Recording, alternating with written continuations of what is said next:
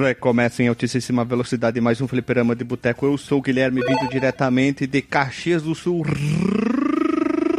Rio Grande do Sul. E junto comigo, com você e com todo mundo vindo diretamente do meio do país. Ele, o escritor influencer Rodri Rodrigo Resch, não é mais Rodrigo, agora é Rodrigo. Estamos aí, o pai tá on desde os anos 80, matando e dando chicotada em vampiro vagabundo. Mas isso aqui não é Castlevania, hein? Então é dando, é dando estopada, é martelada. o jogo errado, cara? Eu sei que é parecido, né? E tu só Temos enfrenta inspirações. Um... É, mas tu só enfrenta um vampire, né? Ó o spoiler. O spoiler. Isso aí. Seguindo o baile vindo diretamente do outro continente, lá do outro lado da Terra plana, ele que é o DJ das músicas negras, vindo dos músicos dos mundos cavernais, dos mundos mais obscuros, ele DJ Delagostinho. É, quando o cara vai enfrentar vampiro, acho que é melhor ele levar um revólver do que um chicote, né, cara? Com certeza. E bala, é, bala de prata, né? Bala de ouro, cobre, zinco, argônio, qualquer um dos metais nobres aí. O que vier é lucro, né? Mas não é lobisomem também. É isso aí, verdade. Ou, não, não tem lobisomem. No Castlevania tem, aqui não tem. Não, não isso. tem. E para finalizar, ele que é o Joseph Klimber dos podcasts, o cara que pode pegar qualquer doença e enfrenta ela porque ele tem o poder do botro negro rosa, das barbatanas verdes flutuantes. Ele, Dr. Marcos, vence qualquer doença, Melo. É isso aí, tô de volta e Hello Darkness, my old friend, I've come to talk to you again. Hello darkness, my old friend. I've come to talk with you again.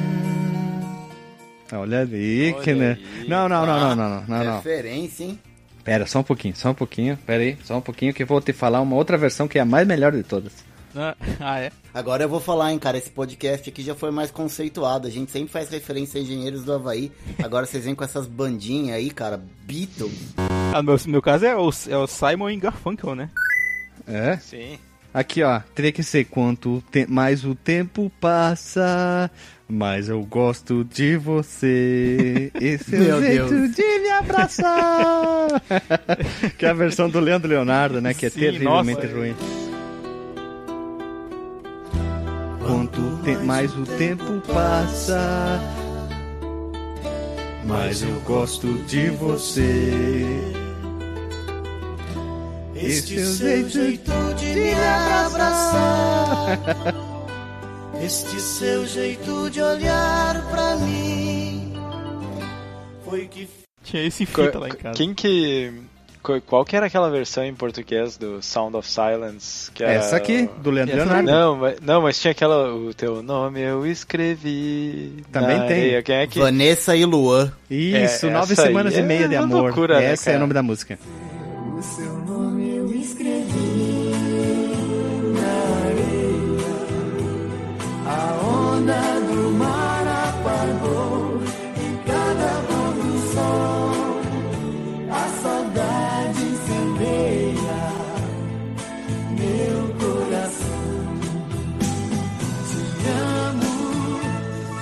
Não, não é, parece bastante, eu tenho certeza que os caras chupinharam. Uhum. Mas é, já, a versão, já, é a versão já que, vamos, já que hoje vamos falar de coisa chupinhada, né? Oh, não, não, não, não, não, não, não, Vamos se respeitar, vamos botar direitinho. Não é chupinhada. Tem muita coisa que foi sempre é inspiração. Inspiração. inspiração. Então tu pode dizer que todo blues de, de 12 compassos é um plágio do outro. Não, é um padrão musical.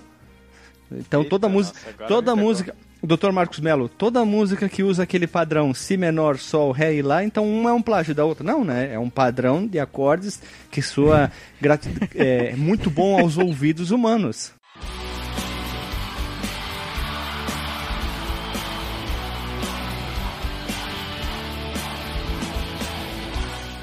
Pronto, é ou não é, Dr. Marcos Melo? Tu pode mostrar hum. aí pros ouvintes, é, tu falou desse padrão, né? Lembra da. Uma coisa interna que eu vou revelar aqui pros ouvintes, né? Eu peguei uma, uma várias músicas que usam esse padrão, eu peguei o vocal e joguei assim numa base que, o, que, o, que a gente fez um dia desses.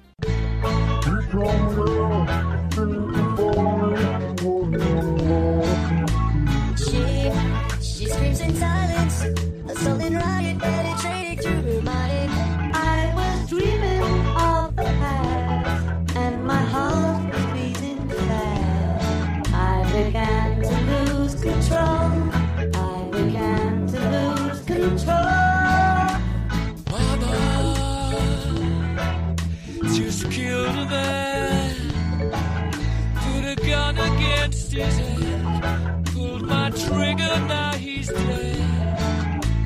Hey, oh, let's go. Hey, oh, let's go. Hey, oh, let's go. Hey, oh, let's go. Num dia Ei. Num desses encontros casuais. Olha ali, ó. Olha ali, a puta que pariu, consegui botar uma referência. Sim, olha aí, ó. Mas, ó, vou dizer, vou dizer uma coisa aqui. Eu só falei que era chupinhado. Quem falou que, que chupinhar a coisa dos outros é pejorativo foi tu. Pra mim não tem nenhum problema não, não, em copiar não, as coisas. Não, não é cria, né? chupinhado. Né? é inspirativo. Então, uhum. todo, todo punk é um clone de uma música só. E, inclusive, dava até uma, uma pauta fria para um dia desse, né? Que é os né, in, in, jogos inspirados. Não chupinhados. Assim, o, o... Toda música do ACDC é inspirada em, em, em Highway to Hell. E... Em ele mesmo. É, neles mesmo, né? é neles mesmo. Sim. E daí mas, o próprio ACDC se, pro, do... se processa. O título do cast do, do, que o DJ agora mandou pra gente pode ser assim: copia, mas não faz igualzinho. Exato. Não, não. Tem que ser clickbait. Jogos que foram copiados e você não sabia. Pronto, porque agora a moda é isso. Você claro. não, em caixa alta, sabia. Pronto. Porque a moda jogo, é isso agora no YouTube. Isso aí, ó. Ele copiou e veja o que aconteceu. Vai, Sem camadas de jogos copiados. Bom, pessoal, a gente já fez uma breve apresentação, uma brincadeira sobre o assunto. Nós vamos o que? Rodar a vinheta e nós vamos direto agora para enfrentar os demônios dos mestres das escuridamento. Então, roda a vinheta.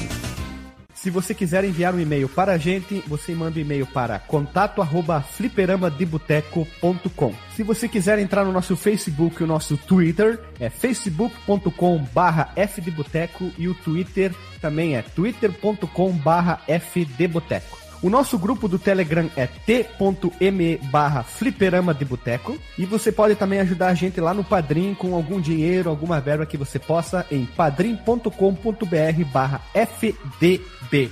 E roda a vinheta.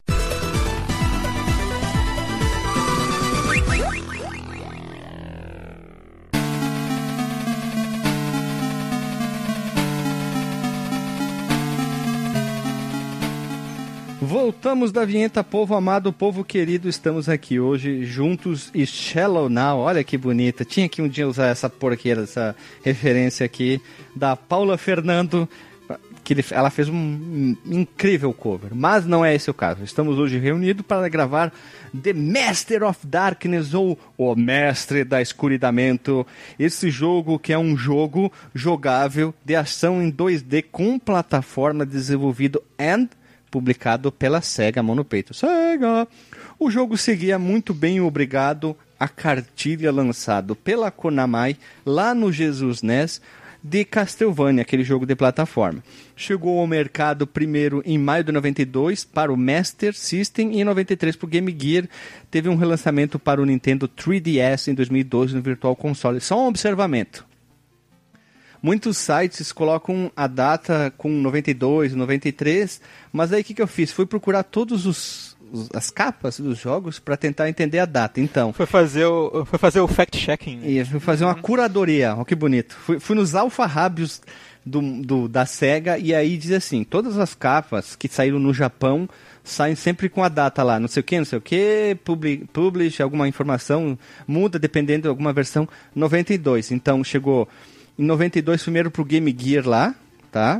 Como um outro nome, depois a gente explica. E depois nos outros lugares chegou em 93 o Master of Darkness nos outros lugares. Então 92 Japão, 93 o resto do mundo. Aí que vem a confusão. Na Zorópia ele chegou como Master of Darkness lá pro DJ. Para os americanos chegou como Vampire Two Pointers Master of Darkness e no Japão chegou In the Wake of Vampire, que é a versão do Game Gear. E pela minha pesquisa, não tem versão pro Master System no Japão, apenas Game Gear, nem Sega Mark III, Mark VIII, não tem, apenas Game Gear. A versão americana ah. tem, tem do Master System ou é só do Game Gear? Tem, tem as duas. Nos Estados ah, Unidos tá. chegou as duas versões, na Europa chegou as duas versões, no Brasil chegou as duas versões. E detalhe, no Brasil as duas versões chegaram com os manuais em português. Olha que bonito o trabalho da Tectoy. Isso em 93. Veja você. Veja e voz na escuridão. E aí cês, a gente. Vocês lembram quando que a Tectoy lançou o Master System no Brasil? Porque em 1512. Atrasado, 89, né? acho. 89? Olha só, no ano do lançamento do Mega Drive. Pois é, eu, eu, achei que tinha sido até mais tarde ainda. É, ele, ele, chegou a isso aí, mas ele chegou. Claro que teve todo o sistema de parceria, todo o relançamento nos Estados Unidos, etc, etc. A gente vai explicar melhor isso no, no dossiê Master System, que está quase pronto o nosso texto informativo. Vamos seguir o, o detalhe aqui. Uma outra coisa que eu também achei gerou confusão em alguns sites. Lá diz que quem desenvolveu o jogo foi a Sims, ou Sim. Mas aí tem um problema. Quando tu executa a ROM americana e europeia, não tem o nome dessa desenvolvedora, dessa não publicadora. Tem a ela, né? Uhum. Não tem, só tem como Sega. Aí quando tu joga a versão do Game Gear, aí aparece ela. Então é uma informação que tá, olha, tem discrep discrepância em alguns lugares. Então, na verdade, a Sims fez o porte do Game Gear, do Master of Darkness ou Vampire, ou In the Wake of Vampire, exclusivo pro Game Gear. Então ela só trabalhou nisso aí. Aí a gente foi fazer até uma pesquisinha, o Dr. Marcos Mello botou algumas outras informações. É o mesmo estúdio que fez, a gente já citou aqui, um puta jogo que depois foi citado várias e várias vezes, que é Ninja Gaiden? Também, eles trabalharam na versão do Shadow Dancer, mas eles fizeram a versão do Ristar do Game Gear que a gente falou lá no Fliperama de Boteco 189, com o Frank Santiago e o Caio Hansen a gente citou lá, a versão do Game Gear foi a mesma empresa ali que trabalhou nesse porte ali. E depois tem alguns outros jogos que eu não sabia que o Marcos Melos foi lá e. Marcos Melo! Foi lá é, e pegou. é um Pokémon, né? Então, eu, eu dei uma, uma busca né, em outros jogos que a empresa fez. Só que é curioso, né? Tu falou da, do crédito que não é dado em, lá na versão do Master. É porque tinha lista que eu encontrava alguns jogos e tinha lista que eu encontrava outros jogos, faltava outros e tal. Então, mais uma vez tem que fazer mais fact-checking nesse caso da, da Sims aí, né? Mas o, dentre, dentre os dados que eu encontrei aqui, foi que eles fizeram a versão do Master do Alien Storm, do Aladdin, do, do, do Master System. Hum, isso, o, do Aladdin tá certo, o Aladão tá certo. É, o, o Ninja Gaiden aí, que o Delagostin mencionou, do OutRun, do Master System, a versão do Mega Drive, Verdade. do Mighty Morphin Power Rangers The Movie, o Shin Megami Tensei, cara, eu fiquei muito surpreso quando vi isso pro Sega CD. Marcos, Marcos, eu, eu esqueci o que, que é Shin Megami, me deu um branco aqui, me deu um, um blank na cabeça. O que, que é o Shin Megami Tensei? Que franquia que é mesmo? Shin Megami Tensei, ele é um spin-off da série Megami Tensei. E dessa série tem outro spin-off que, é, que é a série Persona, que surgiu ali no Play 1. Isso, é o isso. Inception do spin-off. Né? Isso, é. eu queria chegar em Persona, não conseguia lembrar o nome. Outro detalhe, Dr. Marcos Mello, que eu fui achar. Hum. A Sims, ela era uma segunda festa da SEGA, ela trabalhava como uma second party da, da, da SEGA, até 2004, quando ela, ela rompeu e hoje ela é um estúdio separado. E hoje ela faz jogos normais, né? O que eu achei aqui é que ela é um joint venture da Isso. SEGA com a Sanritsu, que é uma outra empresa de, de software japonesa. Exato. Eu acho que e essa outra empresa ela já fazia ports para os jogos, para os videogames da SEGA. Aí eu acho que elas se juntaram ali e criaram essa Sims para fazer jogos para o Master System e, e, outros consoles da Sega depois. Então deve ser por isso que às vezes não tem o, o crédito lá e só aparece Sega. E muitas coletâneas que foram relançadas, tipo da, daquela série Sega Age, também aparece o crédito para eles, né, para Sims. Sim, isso gera muita confusão. Eu lembrei que o Marcos trabalhou muito com essa parte aí de pesquisa, escrever isso, escrever aquilo, então eu pensei, tá muito confuso Tá bem confuso, na verdade, em sites dizendo que a Sims fez ou a Sega fez. Então, quem fez realmente, a gente foi fazer essa procura, prequira fora, né? A procura para entender melhor, então, o, o, ano de lançamento e o estúdio que desenvolveu. A Sims era uma empresa praticamente exclusiva em desenvolver portes de jogos da Sega para o Game Gear ou até de outras empresas. Basicamente, ela trabalhava com o Game Gear. Qualquer coisa que chegava, ela fazia o seu porte para o Game Gear. E, por sinal, o versão do Game Gear é muito bonita, tá? Joguei também, legal pra caramba, muito bonita, é, não perde em nada, é tipo o Ristar. Claro que a versão de Master para Game Gear elas são muito parecidas, mas de Mega para para Game Gear perde alguma coisa, mas mesmo assim não é um jogo abaixo do seu do seu de qualidade, perdão. Não tem um selo de qualidade ruim. Aparece lá nos jogos que levaram seu console Infinity além, que a gente mencionou o Ristar do Game Gear do Master lá. Sim, é o Master of Darkness poderia entrar também Porque. É, eu vou discordar do, do, do, relator aí. Versão do Game Gear, porque tem. Mas olha, é, o Game Gear é igual a do, do Master. É o mesmo hardware, né? É o mesmo hardware e a versão é igual, é só aquele zoomzão assim e a, a parte da, da HUD ali que mostra as coisas diferentes. Mas tem alguns momentos, alguns momentos que eu, eu, eu, digo assim, ó, não, aquilo ali não roda no Game Gear, roda show de bola, né? É a minha opinião, né? Então, eu, tipo, eu acho que é um puta jogaço. Mas, tudo bem. Vamos falar agora o mais importante, como conhecemos o jogo. Falarei eu primeiro. Ó, tinha o Master System, fomos à locadora, eu, meu irmão, meu primo. Meu primo já tinha o Mega Drive e o meu irmão pediu para ele, ah, indica um jogo legal do Master. meu primo, Master of Darkness. A gente retirou e gostou. Essa é a história como eu conheci o jogo. Eu ainda tinha o Master System, foi uma indicação do meu primo que já tinha jogado o jogo e gostado do jogo e indicou para nós. A gente locou. Eu não conhecia Castlevania nessa época e então quando eu fui jogar Castlevania, agora lembrei, eu fiz uma associação ao contrário ali, mas depois a gente fala mais sobre isso aí. Tu, DJ, como é que tu conheceu o Master? Pra pauta? Uh, não teve nada de muito especial, assim, foi... Eu, eu, cheguei a jogar ele no console, eu tinha um Master System, eu, ah, eu lembro de ter jogado nele. Aquele que, aquele que tu ligava 220 e virava um mega? Esse, o que eu fiz overclock nele, ligando no 220. e... Mas é, tinha uma locadora lá perto de casa que todo final de semana eu ia, né, alugar um, alguma coisa lá e aí acho que um dia eu aluguei ele. E, simplão, assim, não, não teve nenhuma nenhuma história mirabolante. Assim. Ah, queria ver se tinha ligado no, no, no teu Master Mega Drive aí que tinha ver, tunado ele. Seguindo a baile aqui da nossa roda quadrada. Tu, Hash, como é que tu conhecerdes? Eu devo ter jogado na época também do lançamento. É, tinha uma locadora aqui perto de casa na verdade perto da casa dos meus pais, né, onde eu morava. E eu lembro do dia que eu fui locar, que eu joguei primeira vez Master of Darkness, a locadora não tinha muita opção de jogo, assim, sabe? Acho que tinha uns 10 cartuchos de Master ali. Pô, mas tinha a biblioteca inteira do Master, então. Ó, o DJ sendo sacana. Ai, desculpa, não, não, não Quer dizer que o DJ não, está afirmando, ó, DJ está afirmando no podcast. Isso. Nintendo é melhor que o Master e o Master tem poucos jogos. Não, é. em, em comparação com o Nintendinho, é, ele tem bem menos não jogos. Tem jogo. É, não, é, não tem tu tá jogo. dizendo que não tem jogo. O que é o Master System? Nenhum.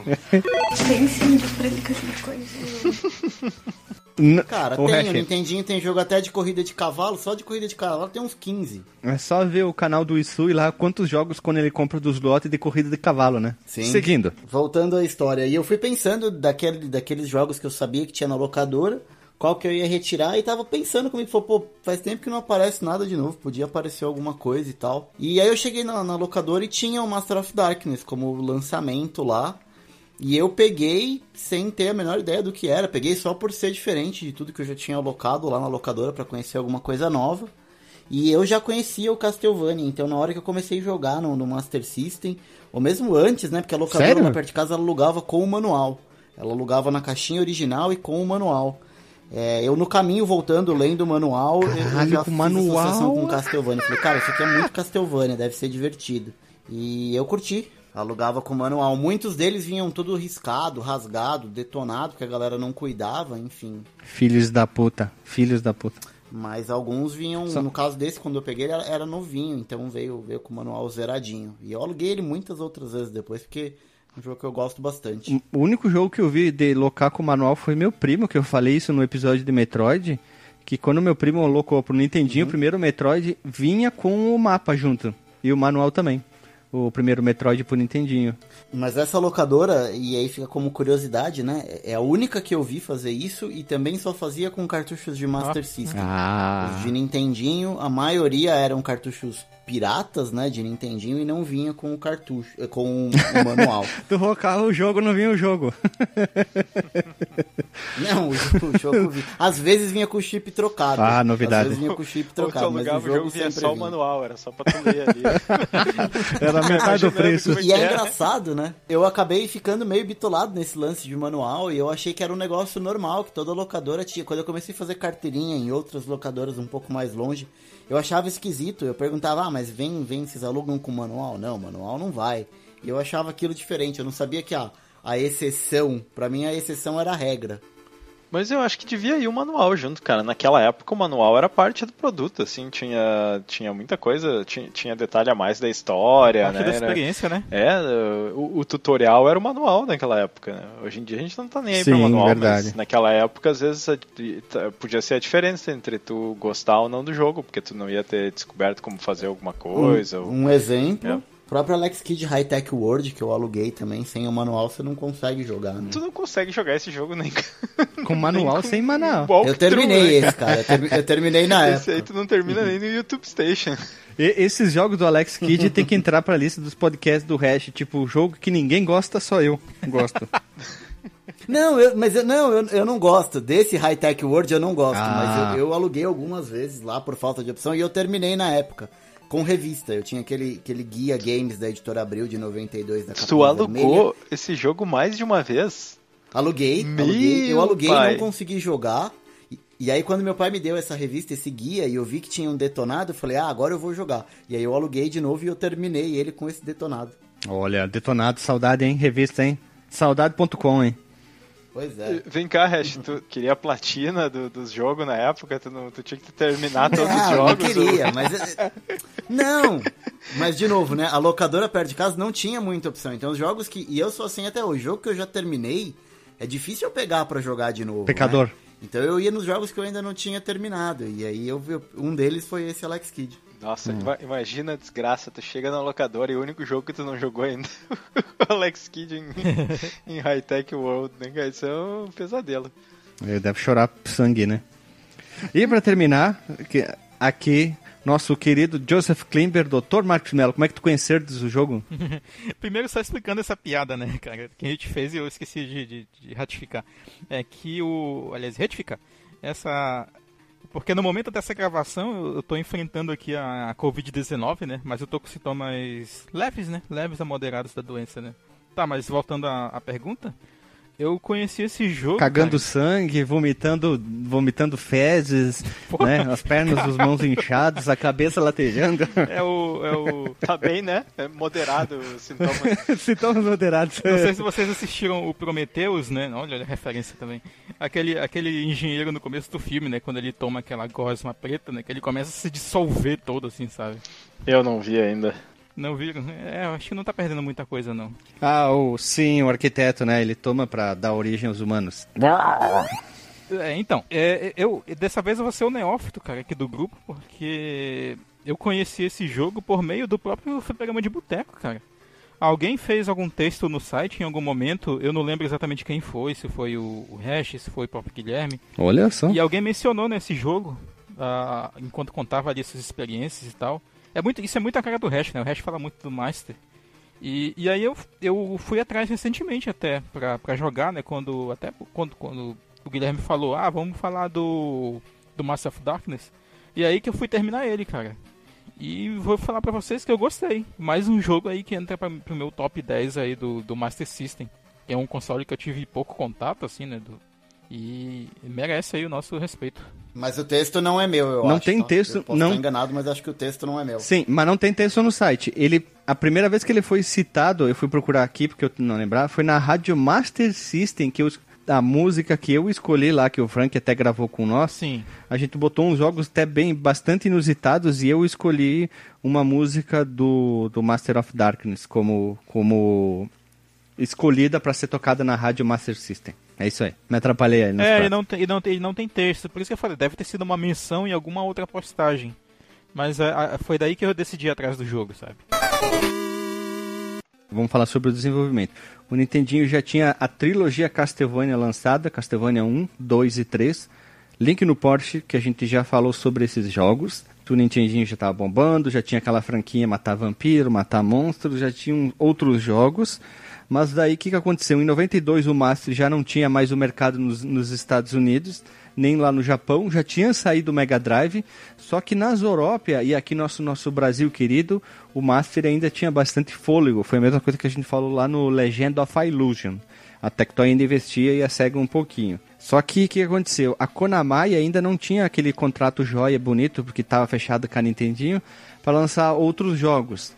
De, de Castlevania. A SEGA queria esses Castlevania no console delas. A gente já falou isso até quando a gente gravou sobre o Castlevania, o Bloodlines e o Round of Blood, também link no Porsche, que a Konami depois, nos anos 80, tinha lançado pra, exclusivo para arcade aquele é, Haunted Castle, aquele lixo de jogo, e mais tarde ela quebrou com o Round of Blood e o Bloodlines. Mas o Bloodlines é só em 94 e o Master saiu em 92. Aí a SEGA que pensou, ai ai ai, não conseguimos, então vamos fazer o quê?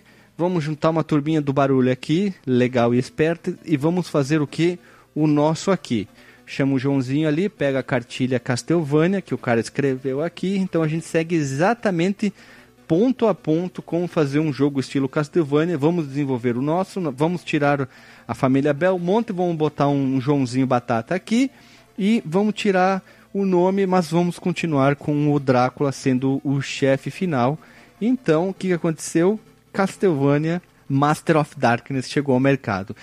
Dizer que é uma cópia, não é uma cópia. Uma cópia se ele, ele fosse exatamente igual, tivesse um cara com chicote, se passasse lá em 1700 e tá, tá, tá, tivesse alguma referência à própria Transilvânia, etc, etc, mas não tem. E até uma frase que eu encontrei nas internet da vida... Até tem, né, mas mas não se passa só é, lá, não, né? não, não. É muito. Se passa na Inglaterra, até o jogo é diferente. Que diz assim: por muitos é considerado um dos melhores clones de Castlevania já criado. E tem gente que fala que é uma cópia sem vergonha. Aí tá exagerado demais. Ó. O DJ quase chegou nessa, nessa, nesse ponto aí, mas não é uma cópia, não é um clone. É bem diferente. Eu né? não acho que é sem vergonha, assim, mas é que é, ele saiu depois do Castlevania 3, né? O Castlevania 3 eu não cheguei a jogar muito ele, mas ele é. ele tem. ele tem muita coisa, assim, né? Ele tem vários personagens, ele tem. Caminhos diferentes. É, caminhos diferentes que tu pode fazer. Sim. Então eu acho que se. se ele tá bem. É, é daria para comparar ele com o primeiro Castlevania, eu acho, mas não. não com o 3, por exemplo. Olha só, DJ. É, eu, eu não sei. Eu, eu, tenho um ponto importante aqui. É, eu, acho, eu joguei bastante o Castlevania 1, Castlevania 3. Eu acho que assim, tem as inspirações que o Guilherme falou. Mas eu ainda acho que a jogabilidade e movimentação do personagem, uhum. o controle do personagem em si do Master of Darkness é muito melhor. É bem mais livre, né, cara? Que parece que o, o personagem pesa 300 Sim. quilos. E tem mais elementos de, de, jogabilidade, né? Tem, tem mais armas, tu consegue andar tá. agachada, tu consegue Isso, nós vamos falar na jogabilidade já, mas olha o detalhe. É. Já tinha chegado Castlevania 1, Castlevania 2, Haunted Castle, Castlevania Adventure, Castlevania 3, Castlevania 2 Belmont Revenge, Super Castlevania 4.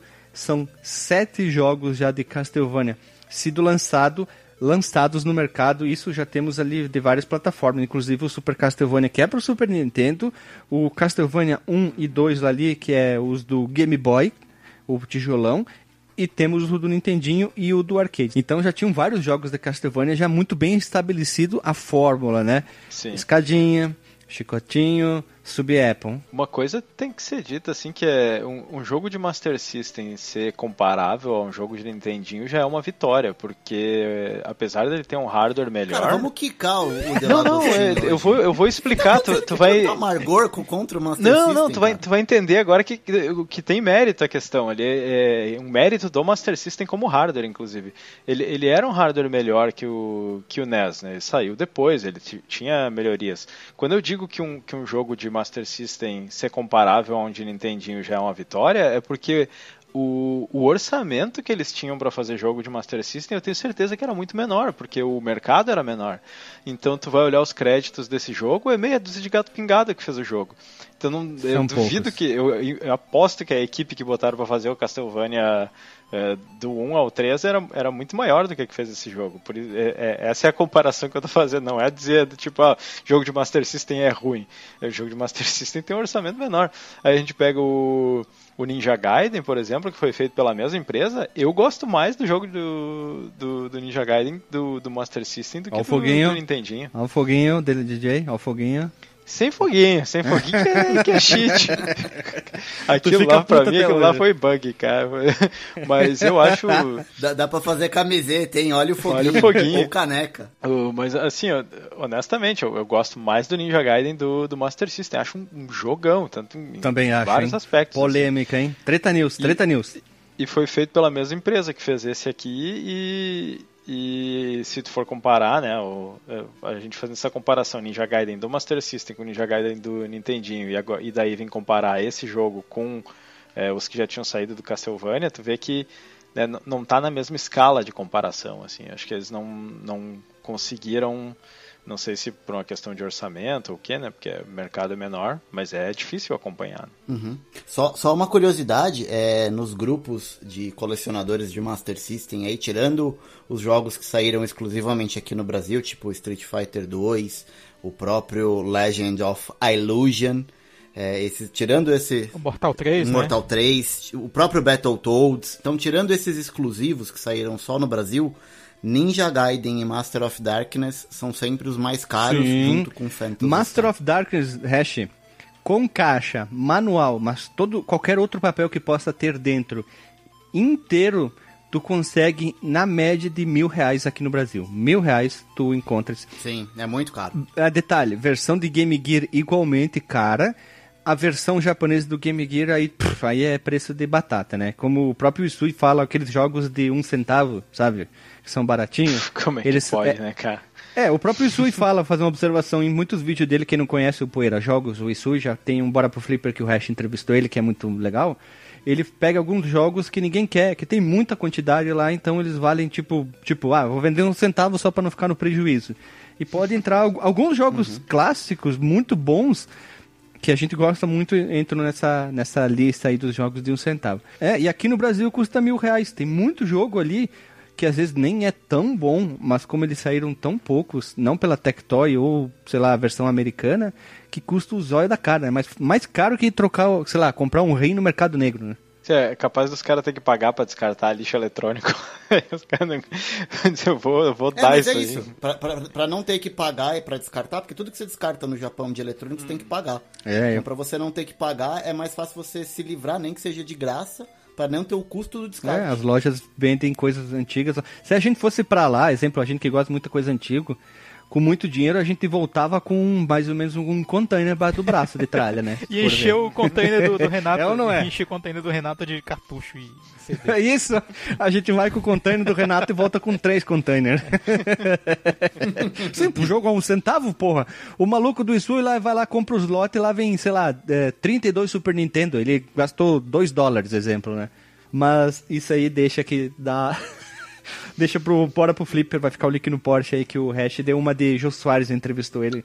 Esse papo, pa, esse bate-papo muito gostoso, muito supimpa. Igorizada, história. A gente falou, comentou, Dr. Marcos Mello aí, Dr. Joseph Klimper falou.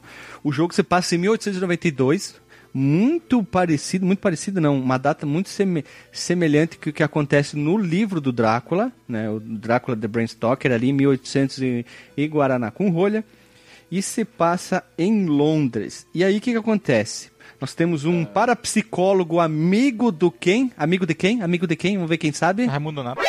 Padre Quevedo, Padre Quevedo, pô. Padre Quevedo foi o tutor dele, do nosso Ferdinand Social que é o nosso querido que protagonista. Ele é o cara que tá de terno e gravata e vai sair no soco, na porrada com o Drácula e os outros monstros e os seus. O que? Ó, que palavra bonita, as seclas. Sabe o que é interessante? É, o jogo se passa exatamente 100 anos antes do próprio lançamento do jogo. E na tela de abertura, ele diz, inclusive, ah, essa história aconteceu 100 anos atrás na, na Inglaterra. Tipo, acho que os caras fizeram meio de propósito a data. Curioso. Uau! Pra ser 100 anos antes do, do lançamento. É aquele meme do cara do cabelo do, do Beisola. Uau!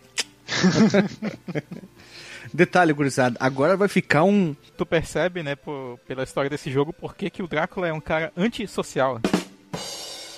Aham, tudo Ah, tudo Tô boa. A gente achou uns achados nos alfarrábios de áudios muito antigos lá da época dos rádios dos 1800, onde uma pessoa gravou essa história. Então a gente vai rodar a fitinha agora da história. Roda.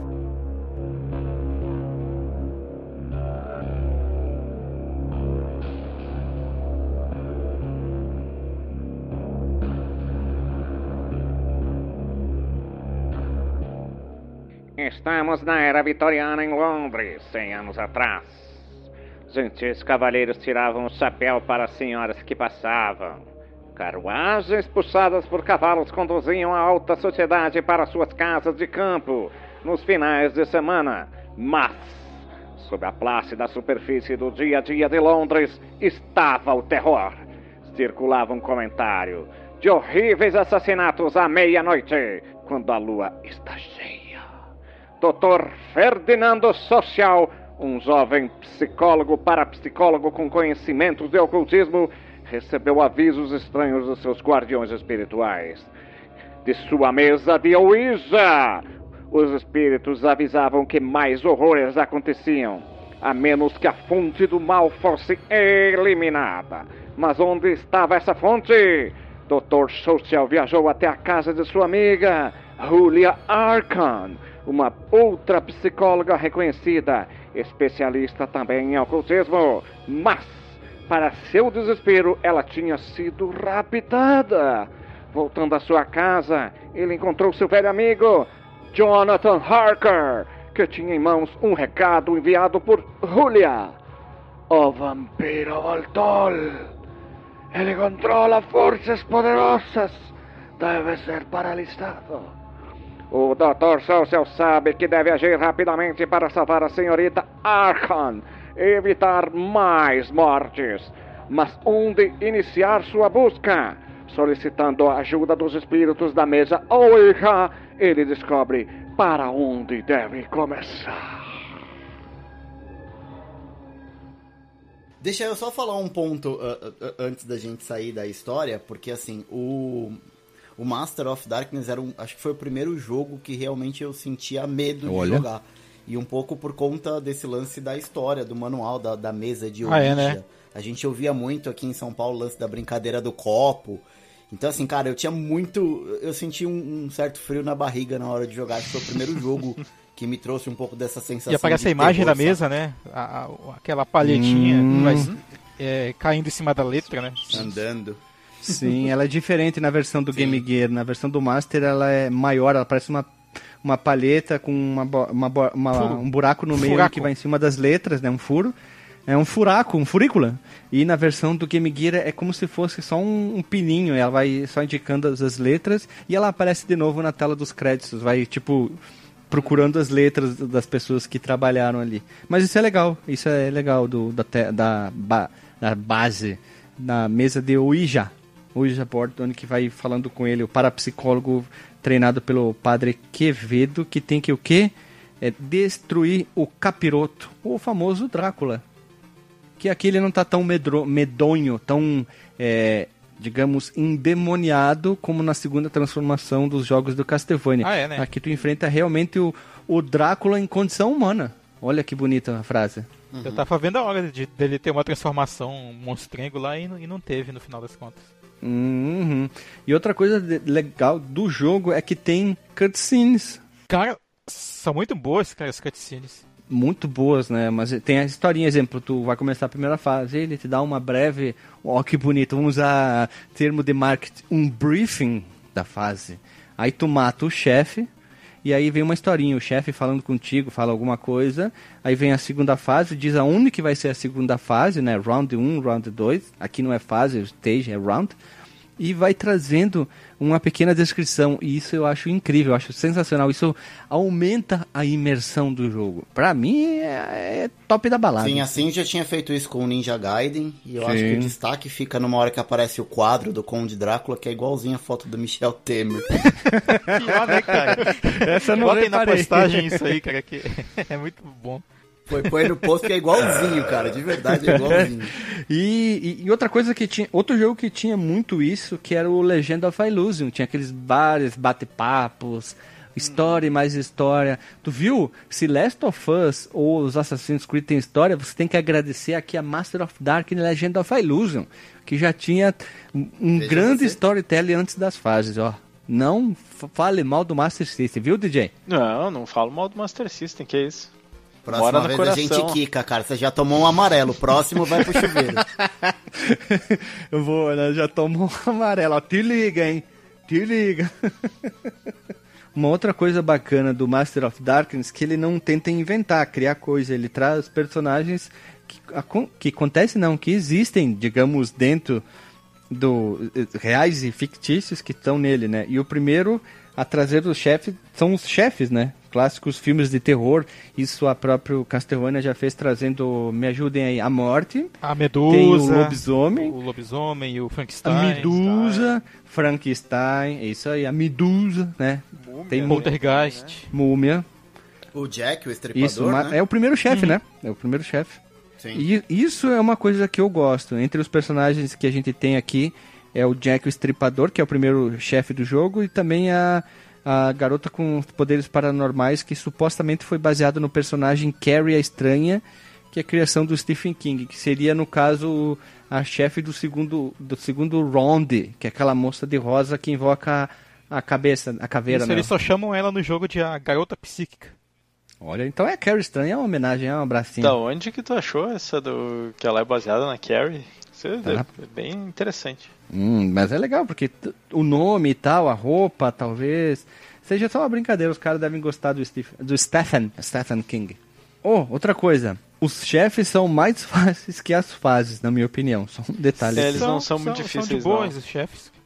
E, e, nas fases mesmo tem, muito, hum. tem muitos itens de recuperar o life, né? Sim. Sim. Mas aí eu pergunto, aonde, aonde estão os itens de recuperar life? Aonde? Nem sempre nem sempre estão na parede, nem sempre estão na parede. Muitas vezes estão na parede. Uhum. Sim, isso, Porque isso. Aqui é, Sim, é uma poção, é um né? não, é um, não é um frango assado. Isso, é um suco de é. morango que é mais real do que um frango assado, Mas é um suco né? de melancia, cara, também, pra ele se tratar e tal. Pode ser também. Um suco de tomate. Pode ser muita coisa é o gráfico. Ponto a ser clar clarificado agora. O gráfico do Master of Darkness, Darkner é foda, né? O Master of Darkness ele é extremamente escuro, cor saturada, do jeito que eu gosto, e é um jogo extremamente, é, digamos, imersivo na parte é, dark da coisa, o lado negro da força. E eu gosto muito desse gráfico aqui. E tanto que ele lembra aquelas cores escuras usadas no Castlevania, mais no Castlevania 2 então ele tem essa semelhança mais parecida. E eu, eu, particularmente, eu, Guilherme, gosto pra caramba. Acho o gráfico bonito, o desenho dos inimigos, tem um, uns Chico Liro que voam lá, os morceguinhos também, tem o Guaipeca lá, o Cusco Brabo, tem um esqueleto. O, o, gráfico, as fases, eu acho sensacional. E a única coisa que me atrapalha é a falta de transparência nos espinhos. Que daí fica sempre com aquele fundo preto, né? Ah, Você é, não né? consegue aplicar. Na escada também, na escada também é a mesma coisa. Tanto que tem, tem umas escadas lá próximo ao final do jogo, que é no laboratório, no castelo e tal. Que tu vê isso muito, que tem umas paredes mais claras e a, a escada fica. Ela cria aquele fundo preto, né? Uhum. É pra, pra poder Sim. reaproveitar. Mas né? se você pegar em outros lugares, você consegue ver, inclusive, alguns, algumas paredes que tem um cartaz colado, ou uma folha colada ali, que ele faz até o ah, é efeito é do vento quando Sim. bate uhum. a folha, tipo, voando colado na parede, bem Cara, legal. Cara, eu, eu achei interessante que tem eh, tem alguns momentos que tu olha assim e tu diz, bah, aqui o cara tirou o dia para caprichar, né? Que é que nem esse que tu falou da folha colada, tu olha assim, a animação é tão bonita daquela folhinha, cara, tão fluida assim. E tem outra, é, uma outra fase onde tem umas lamparinas e elas ficam assim, o brilho aumentando e diminuindo. E acho que é uns 3, 4 frames só de animação, mas é, é bem bonito, assim, tu vê que é, é bem fluido no, no plano de fundo, eu achei bem interessante. Até destoa um pouco, porque é, é poucas coisas que tem essa animação, né? O resto, o, o plano de fundo ele é meio bem repetitivo, assim, não tem tanta, é, tanta coisa diferente. Eu, eu gosto do gráfico dele, eu tenho uma sensação meio estranha, assim, de, de tipo, que eu olho e digo, eu, eu devia estar tá gostando mais desse gráfico, não sei, eu acho ele algumas coisas meio estranhas nele, não, não sei porque a direção de arte muito. não é tão... Parece gráfico de Mega Drive já, assim, pra mim, o gráfico desse jogo. Eu acho, assim, do começo. Sim, Eita, a primeira, primeira geração. primeira geração do Mega Drive tem essas cores bem parecidas. A primeira fase, que é o Rio Tamisa, eu, aquele background escuro, tu pode ver que tá à noite, não é um fundo preto, eles não fizeram só um, uma, um fundo preto, tu vê que tem as nuvens, tu vê que tem a lua, tem as, a cidade, realmente, tu vê que é uma cidade. Tu não quer esperar um, de, um detalhes muito, é, muito grandes como uns jogos de hoje em dia, mas tu consegue ver que é uma cidade. Tá de noite, tem os monstros, tem os inimigos, eu gosto pra caramba, eu acho muito bonita a primeira fase. Outro detalhe, o, o, barquinho, cara, que ele pega ali na primeira fase. Sim, barquinho. Tem uns que são vivos e outros paradinhos, uhum. né? O paradinho ele afunda se você ficar muito Isso. tempo parado e o que é vivo ele te leva de um é lado. É que tem o barqueiro, o barqueiro da morte, é o, arque, é o como é que é o Aqueronte. Meu Deus do céu. É mais medroso ainda do jogo. Ó, o Hash, vai dormir mal hoje, hein? Vai dormir de luz acesa, hein? Cara, essa parada de museu de cera na segunda fase, eu não, não curto essas paradas, é, não, cara. É, meio é, cagão. é bem medonho aquilo é. lá mesmo. Sim, um negócio vivo. Puta que pariu, que raiva que dá daquelas mulheres de branco, né?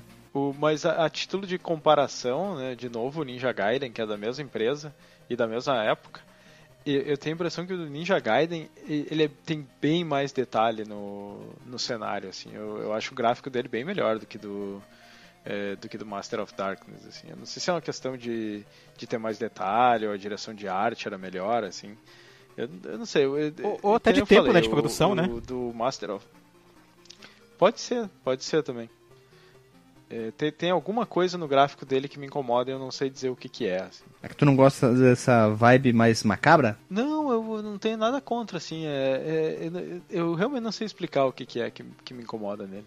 Ah, deve ser alguma outra coisa, porque o gráfico é muito parecido com o Ninja Gaiden. Os sprites, tudo é bem parecido.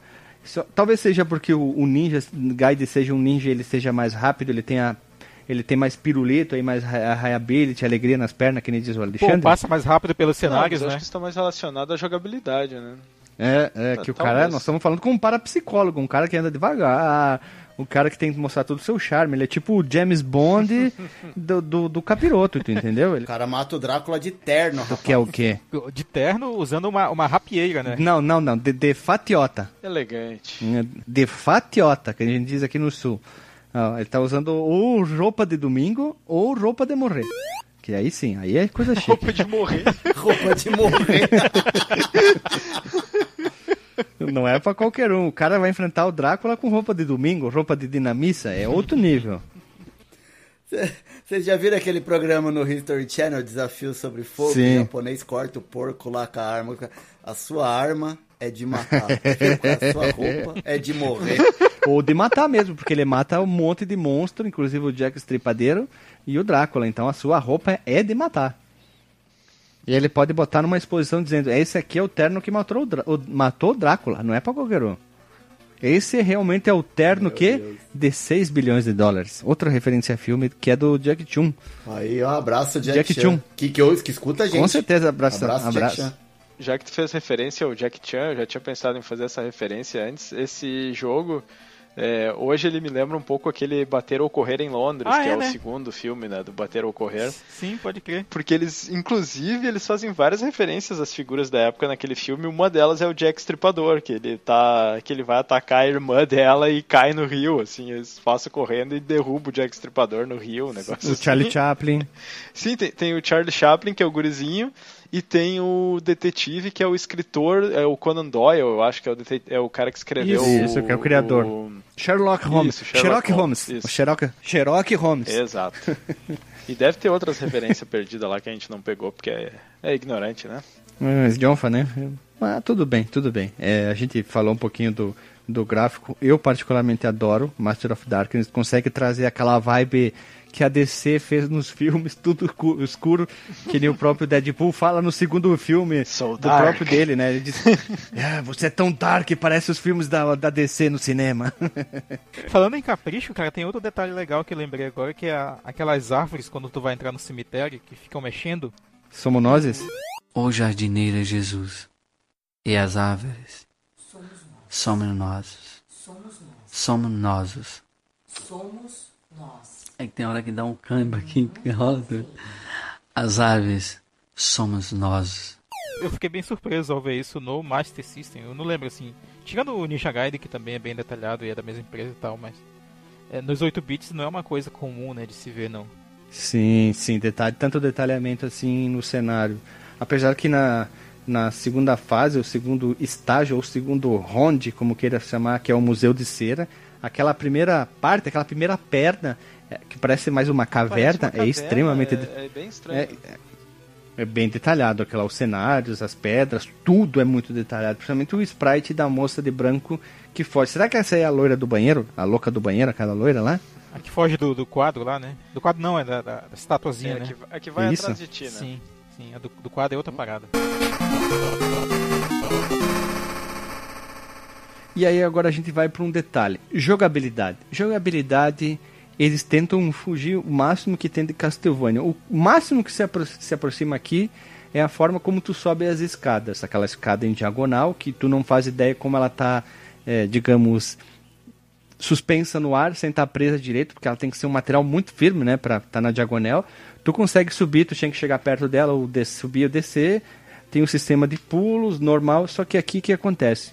o nosso protagonista começa com uma faca e depois tu vai pegando a arma principal, muito parecido com o que aconteceu em Metroidvania, tipo Art of Sorrow e próprio Castlevania Symphony of the Night, tu vai trocando a tua arma principal. Não tem chicote, tu pega uma faca, depois tu pega uma rapieira, que é aquela espadinha, tu pega um martelo e tu pega o machado. Melhor arma, na minha opinião. Ou é o machado ou é o martel martelão. Não é martelo, é uma estaca. É uma estaca e um machado. É uma, não, não, mas a, a estaca é a arma secundária, tu arremessa é, é. Que parece um dente, na verdade. Isso. O, o, é um machadão. Eu sempre vi aquele pedaço, aquele arma é um principal machadão. marronzinho. Não, é um martelão, é um martelo, é um martelo de guerra. E o machado é aquele que tu consegue acertar mais em cima. É, que causa mais dano. É, que ele é o mais forte de todos. Ele... Que é o curtinho. Isso, porque tu pega inimigos tipo zumbi. Sim. É, isso é um ponto importante de da gente dizer, né? Porque cada arma, ela tem, ela varia entre, entre elas, elas têm variações de distância, de range, que você consegue acertar o inimigo, e da quantidade de dano, né? Sim. Você pode dar mais ou menos dano, e você não, a arma não vai evoluindo. Sim. Você pode trocar, igual tu os, troca o tempo inteiro. secundárias, né? Então, de repente você tá com, com machadão lá, sem querer cair em cima da faquinha, já era. Vai jogar de faquinha agora até achar. E que desgraça que é aquela faquinha, né, cara? Não, não tem dano Eles seguiram nenhum. realmente a cartilha do, do Castlevania 1, né? Tu pegou a, a sub... Lá é a arma secundária. Tu, perdo, pegou a arma secundária tu não consegue destrocar. Que acontece, acontece isso mais pra frente nos Castlevania. Tu pega a segunda arma, cai no chão, tu pode ir lá e pegar de volta. Tipo Bloodlines, ah, enfim. É Aqui tu pegou, pegou, fudeu. Pois é. Sim. É, e realmente, como é, o DJ é. comentou, a faquinha, acho que ela é a mais chata, chata de todas de usar, porque ela não tem um longo alcance e ela causa muito pouco dano também. E a rapieira? Sim, não, é, é, terrível. Eu, eu até entendo tu começar a fase com a faquinha, mas não Sim, tem honesto. não tem porquê, foi só pela sacanagem os caras é, botar a faquinha. ficar atento, né? Que tu acha no isso, é só pra tu ficar atento, porque não, não faz sentido. E ela é muito fraca junto com aquela espadinha, são muito fracas. Tipo, o zumbi tem que bater duas vezes, alguns inimigos tem que bater duas vezes, com exceção do cachorro e tal. Elas são, são armas fraquíssimas. Eu, preferência sempre machado ou martelo ou a estaca, segundo o hash, é, estaca como mesmo. arma principal. Eu tô olhando no manual aqui o resto tá certo, cara. É estaca. Mas não pode ser. Sim. É, porque eu lembro de, de ter visto Pode ser no manual, manual. Ma, mas como faz muito tempo, eu falei, cara. Não bate com o próprio a arma secundária, que é uma estaca. Que também é uma estaca, não, né? Eu... Só que é outra estaca. Mas acho que uma é de arremesso, né? Uma ele usa para arremessar como arma secundária, que, que parece, um dente. uma estaca de pedra. E essa que ele usa como arma principal, é, que, é, que é esse é o detalhe, que arma secundária nós temos. Uh, primeiramente nós temos ah, o revolvível, que eu não gosto, acho lento pra caramba e fraco. Alguns inimigos têm que dar dois tiros. É, depois nós temos a estaca, dente, pedra, como queiram falar. A bomba, que também eu acho muito boa. Ela tem aquele arremesso que faz uma parábola. Ela é muito boa para matar inimigos que estão no andar de cima. Uhum. E é isso aí, são as armas secundárias que nós temos no jogo. E o legal é que assim, lá tu não pega coração, que nem Castlevania, tu pega o próprio item e tu vai abastecendo a tua quantidade. Sempre são oito. Sim. Tu vai pegando o mesmo item, vai pegando. É que nem o Batman. O Batman roxo é assim também, Guilherme. O Batman roxo, isso é verdade, tá certo. Boa referência que é o do Nintendinho. Tu vai pegando o mesmo item para aumentar a tua munição. Eu gostei muito, particularmente, com exceção da estaca que tu usa para matar o Drácula no final, da bomba. Eu gostei muito por causa do, do arremesso que ela vai, vai para cima, né? E alguns chefes tu, tu usa bastante e dá bastante dano. Vários inimigos morrem com uma explosão. Eu, eu gosto muito da bomba, não sei vocês aí. Eu, eu gostava da bomba também e do, do boomerang. Sim. O... Ah, é o boomerang, boomerang esqueci do boomerang. Eu joguei praticamente todo ele com a estaca de arma principal, a marronzinha lá, porque ela tinha um bom alcance hum. e ela dá mais dano do que a rapieira. E de arma secundária a bomba, até chegar no Drácula e aí lá troca pra, pra estaca de é, arma. Ela tem 4 pontos de, forte, de né? dano e aqui no manual, essa estaca de arremesso, ele tá simplesmente como projétil. Ele não, não diz. Eh, não, não tem um nome melhor pro negócio. Eu, eu também gostava mais de usar. Agora que eu sei que é estaca, né? Vou dizer. É, eu gostava mais de usar a estaca como, como arma principal, porque ela, que nem o Hash falou, ela tem um bom alcance e um bom dano. Não, não... Mas o machado é, é o, o vantagem do machado em cima dela é de inimigos aéreos. Mas o alcance é muito curto, cara. Tem que estar tá em cima do inimigo para bater. É, o timing para você dominar o machado é mais difícil, mas ele dá bem mais Sim. dano, assim. Depois que você acostuma a jogar com o machado, você, você vai embora. Mas o, o, o hitbox dele, o timing dele também é bem complicado de você dominar. Mas os inimigos normais é bem difícil tu achar um que tu vá que, que tu vai precisar dar mais, mach... uh, mais estacada, vamos dizer, do que machadada. É, mas se tu olhar, tipo, as runs que a galera faz, tipo de, de, de speedrun mesmo, vai todo mundo de machadão. Sim, nas speedrun, eu sempre olho alguns Sim. jogos assim, speedrun sempre é o machado porque ele é o mais forte, é o que dá mais dano. Os caras esperam para matar sempre os inimigos em cima da hora, eles usam o inimigo para alcançar lugares mais altos. É legal, é muito legal ver como é que eles usam. Mas aí perde um pouco a graça, né? É pá, pá, pá, pá, pá, pá, em 20 minutinhos os caras fecham o jogo. Mas eu, eu, prefiro o machado ou. Eu vou chamar de martelo porque parece um martelo, mas a estaca ali. E como arma secundária, a bomba. E a gente não pode esquecer como é que é feito para usar arma secundária, igual Castlevania. Pra cima, botão de ataque. É, pra cima e ataque, né? Pra cima e um, né? Aí não pode ser uma cópia de Castlevania, é limitação de botão, né? Nós só temos dois botões para jogar o, o Master System, então Sim. não é uma cópia. Tem muito jogo que segue a mesma brincadeira, Tinha que ter né? feito o cara levantar e apertar o Start lá no console. Ah, pra sim, usar. Sim. ah, e o sem falar que a própria série Castlevania mantém esse padrão, né? Por mais que os outros consoles seguintes tenham mais botões, Sim. ainda é, tirando o Castlevania 4, né? O, o pra cima é o botão de ataque para usar arma secundária. Ah, mas é um elemento de jogabilidade bem eficiente, né? Tu não precisa mover muito teu teu dedo ali pra é, é, é funcional, tirar né? ele do botão de ataque. Simples. Outro, outra coisa, tá subindo escada, tu vai atacar, vup, usar arma secundária. Ô, oh, Guilherme, escada, cara. Quantas vezes? uma observação fazer sobre as ah. escadas aí nesse jogo que funciona me melhor, pelo menos, do que nos primeiros Castlevanias, né? Antes do, do Round of Blood. Que é o fato do, do personagem poder pular da escada. E atacar, né? E atacar. No, atacar. No tu tem que atacar o tempo inteiro, principalmente os morcegos que tem pra puta, caramba no jogo e te atrapalham o tempo inteiro no jogo. Filha da puta, que inimigo chato. Se lá no Castlevania tem a Medusa, aqui tem um morcego, né? Os morcegos aqui são Sim. piores do que os morcegos de Castlevania. Porque eles não têm um padrão definido, né? É, o padrão de ataque é diferente, né? Tem uns que, que te É totalmente randômico. umas, umas voltas em ti, assim. Eles vão pra esquerda, eles vão pra direita, eles te seguem. Tu vai indo pra direita, eles vão fazendo tipo um círculo na tua, indo na tua direção. É bem maluco a movimentação deles, é bem Sim. estranha. Tu não tem um padrão, tu tem que ir meio que no chute. E outra coisa que é o legal do jogo é poder andar agachado. ah, é? Ah, tu, sim, se isso é bacana. Tem lugar que tu só consegue acessar andando agachado mesmo. No começo da última fase. É, tu pode ir por cima ou por baixo. Se tu... É, se tu for por. Não, a partir da segunda, terceira, exemplo, tu quer ir por cima, tu vai andando, tu vai por baixo, tu tem que se agachar. Naquela parte, na terceira. Acho que é na terceira fase que tu não tem mais para onde ir, tu tem que ir se abaixando e destruindo o cenário para achar a saída. Se tu não se abaixa, tu não consegue fazer. Tu tem que segurar abaixado e botar diagonal para frente para ele ir andando, né? Daí ele vai andando para frente, para trás, para te não tomar dano ou passar por um lugar bem baixinho, né? Isso é uma coisa legal que foi que tem no Castlevania 4 depois. É, é verdade. Vocês morreram alguma vez pelo tempo? Não, não, não, lembro de ter morrido pelo tempo. Eu acho que talvez da outra vez que eu joguei, aquela parte que tem um labirinto. A última, a fase, última né? fase é um labirinto. É. A quarta fase também tem um esquema se tu, se tu pode se perder também. Tem, tem mesmo. É, eu acho que foi na quarta fase que eu quase ia morrendo por causa do tempo, né? Que tem que enfrentar lá o, o Conde, que ele fica voando. Eu, quando eu matei ele, o meu, meu, meu tempo já tava quase no zero, sabe? Porque eu fiquei perdido uma hora lá antes, gastou eu, muito tempo. É, eu, eu não lembro de ter morrido por tempo. Tal, talvez no labirinto. E o coisa, na terceira fase, tu falou, Marcos, eu tava quase morrendo por tempo matando o chefe. Lembra que ele fica em cima de umas plataformas, ele, voa, ele vira umas bolinhas, aí de uma bolinha ele vai para cá, para lá, para cá, e ele, pum, ele pousa em algum lugar. Aí eu tava com, acho, 20, menos de 20 segundos pra acabar o tempo e eu conseguir matar o chefe. Porque eu, eu ficava pulando pra lá e pra cá, subindo a escada, eu dizia, vamos, vamos, vamos, vamos, vamos, vamos, vamos, vamos, né?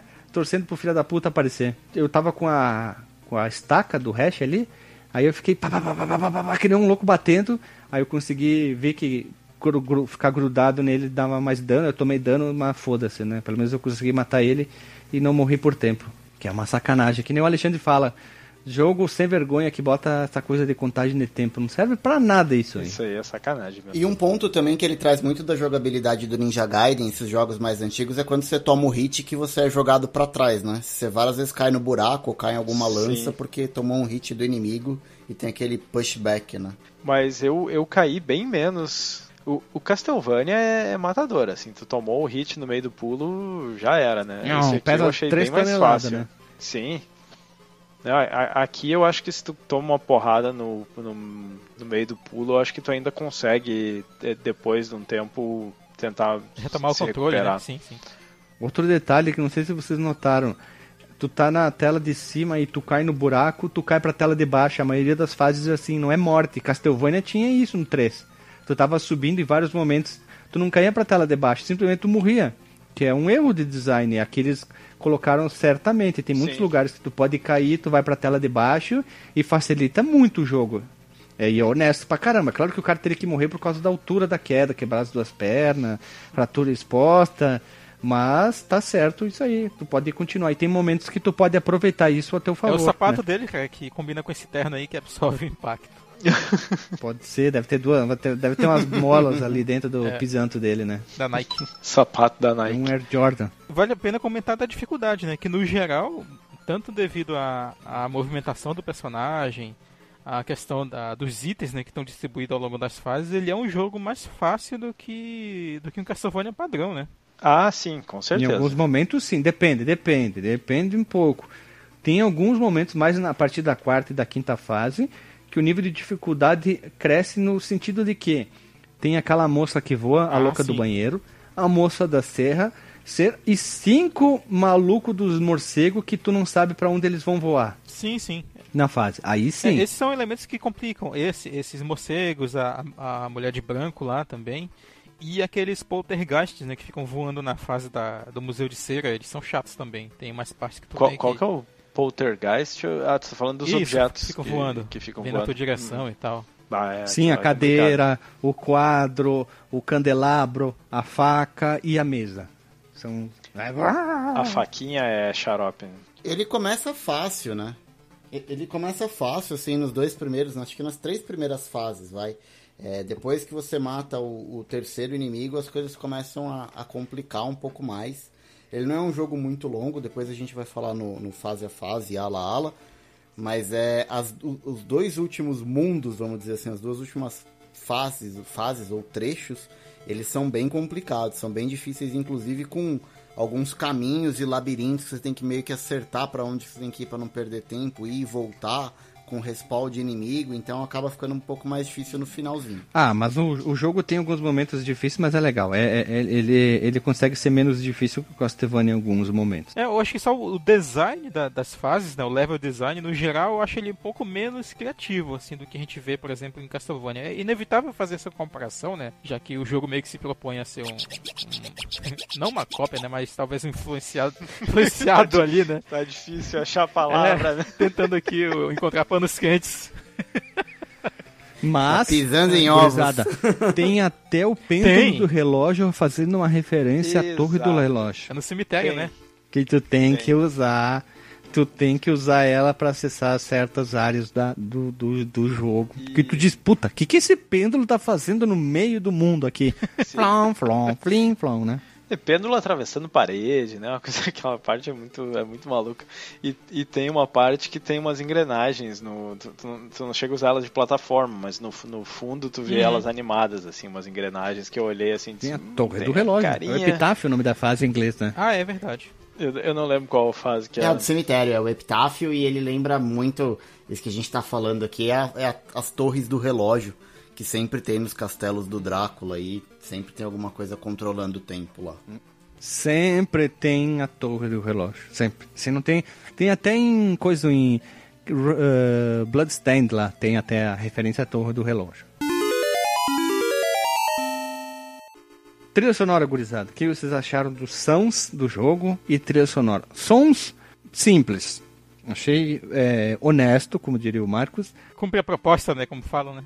A trilha não, a trilha é, é um, tem um plus mais ali, tá bem mais bem trabalhada, uma trilha que cumpre muito bem o seu dever. Não chega ao pé das clássicas do Castlevania ou do Mega Man X ou do Sonic, mas mesmo assim são trilhas muito boas. Ela é mais aterrorizante, eu acho, a trilha, cara, do, do que, por exemplo, Castlevania. Castlevania tu tem muito jazz, tu tem muito música estilo com aquela progressão, né, para quem é música, estilo, estilo Iron Maiden, né? Ela, ela é animadinha e tal, ela é uhum. é aventuresca até de certa forma, mas aqui tu tem umas músicas mais aterrorizantes até. Mas são boas, cara. Ela, elas são boas. É, que nem tu falou, né? É, não dá para evitar a comparação com, com Castlevania, mas é que o Castlevania é fora da curva, né? É, é um dos. Pra mim, a, a, série Castlevania, em termos de música, é uma das mais icônicas dos videogames. Assim, é que tem. Se, se tu for ver em, em número de trilhas sonoras que são fodásticas, assim, a série Castlevania tá certamente no topo. Mas, ela é boa, cara. Ela é boa e foi, foi engraçado, porque antes de eu jogar ele hoje, que eu não, fazia tempo que eu não jogava, eu tentei lembrar da música e a que me veio na cabeça foi a do, do Ninja Gaiden. E, a, e foi antes de descobrir que, que esses jogos estavam relacionados, porque não, não só eles foram feitos pela mesma empresa, mas o compositor da música dos dois é o mesmo. Assim. E eu acho que ela encaixa muito bem com o tema do jogo. assim. Como é o nome do compositor? Mijaram no muro. Taca a cara na Kombi. Isso. Taca pica na racha. Pior que é quase isso mesmo. é todos os estereótipos até achar o nome dele. É Takashi Horiguchi. Os compositores do Master of Darkness se chamam Yoko Ada e Takashi Horiguchi, enquanto a trilha do Ninja Gaiden é de Takashi Horiguchi. Acabamos de perder três ouvintes japoneses ou de descendência japonesa. Brincadeira, pessoal, a gente ama vocês é porque no crédito só tá como sound, então não sei quem é que fez. Uh, eu não sei quem é que não, fez não era música, acreditado quem é que fez. Ainda, né? uh, sons, né? Fez os sons. Ah, inventa aí, inventa aí, inventa aí. trilha sonora foi o David Bowie e os efeitos sonoros foi o, o cara aqui brasileiro que toca no serrote lá, como é que é o nome dele lá? O... Como é que é o nome do cara? Hermeto Pascoal. Isso. Hermeto Pascoal fez os sons do jogo. Pronto. Mas deixa eu comentar uma coisa, cara, sobre so, vocês que jogaram bem mais o, o, Master System do que eu, talvez confirmem essa essa coisa que eu notei assim, porque ao longo da, dos jogos que a gente tem gravado aqui no podcast, eu percebo que o parece que o Master System ele usa muito mais ondas quadradas do que o, o Nintendinho, né? O Nintendinho usava muito onda triangular e, e chega a ser meio meio ríspido, né? Qualquer som que o Master System produza, né? O chip do Master ele só tinha canal de onda quadrada e de barulho de white noise. Né? Então ele tinha quatro canais, três de, de onda quadrada e um de white noise. E o do Nintendinho ele tinha cinco canais, era dois de onda quadrada, um de onda triangu uh, triangular, um, um, de white noise e o outro era de sample. Não era assim, nossa, que sample, né? Era uma, uma sample bem vagabundinha, assim. Mas ele tinha um canal a mais, né? É, ouça o nosso episódio lá do, do, do Batman Roxo, lá do Nintendinho, que eu comento sobre os samples lá que eles faziam no jogo. É, mas tem uma outra coisa que eu percebo também, é que nesse aqui no Master of Darkness, além dessa questão do formato da, da onda na composição, eles usam mais notas graves do que eu estou acostumado a ver nos jogos do Master System. Se, por exemplo, vocês pegarem qualquer jogo da, da série Illusion, né, tirando o Castle of Illusion lá do, do Mega, e aquele, os do, os do Pato Donald, por exemplo, vocês vão perceber que tem muito som agudo, né? E aqui hum. não, eles usam até uns sons mais graves. Então, tipo, eles fugiram até um pouco do que, do que era comum encontrar no, no console, né, no Master System, e, e, ficou um pouco mais parecido com o que tu encontra ali na, no Nintendinho, assim, pelo menos em termos de, de, de, sonoridade, embora não de timbre, né? Que o formato da onda era diferente. Será que a nota agudo dá aquela impressão mais alegre, a grave mais. É, costuma ser isso mesmo, cara. Costuma, costuma ser isso. E aí, aliado à composição, né? Se, se ela é, usa mais acordes maiores e menores, tem uma par de coisa. Pra quem não sabe, né, Marcos, temos que falar, acordes maiores são aqueles que têm mais nota e os menores são aqueles que têm menos nota, né? É isso, né? não, não, não. Acordes maiores. é o que usa mais dedo e menos dedo. Isso aí. Entrando um pouco na parte de teoria musical, mas sem aprofundar muito, acordes maiores eles utilizam intervalos de terças maiores e acordes menores, intervalo, ele muda um pouquinho o intervalo da, da, da terça, né? Que é, é uma das isso, notas da escala musical. Isso. E isso dá uma sonoridade. Isso, quando a terça tem tipo 24 horas e meia, assim, tu usa uma é. escala maior. É isso quando aí. a terça é aquele dia mais curtinho no inverno, assim, aí tu usa a terça menor. É isso, Marcos? pode, pode ser, por via das dúvidas, pode ser isso aí. Mas as terças menores, elas dão uma sonoridade mais triste. Isso, isso é verdade. Se você for ver uma, uma analogia curta, heavy metal usa quase sempre Mi menor.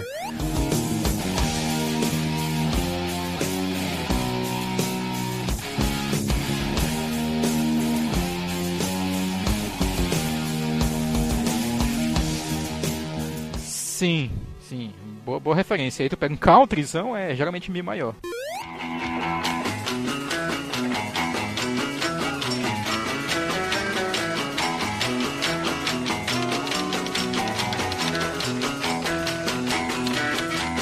É isso aí, foi a música mais bonita. Tipo, tu pega uma Celine Dion. Celine Dion, pra quem não sabe, é a cantora baseada no, no robô do Jasper. Celine Dion cantava sempre maior, né? Meu Deus do céu! A única parte realmente informativa do cast agora, o Marcos dando uma aula de música, a é. gente consegue avacalhar. É, pra mais didático.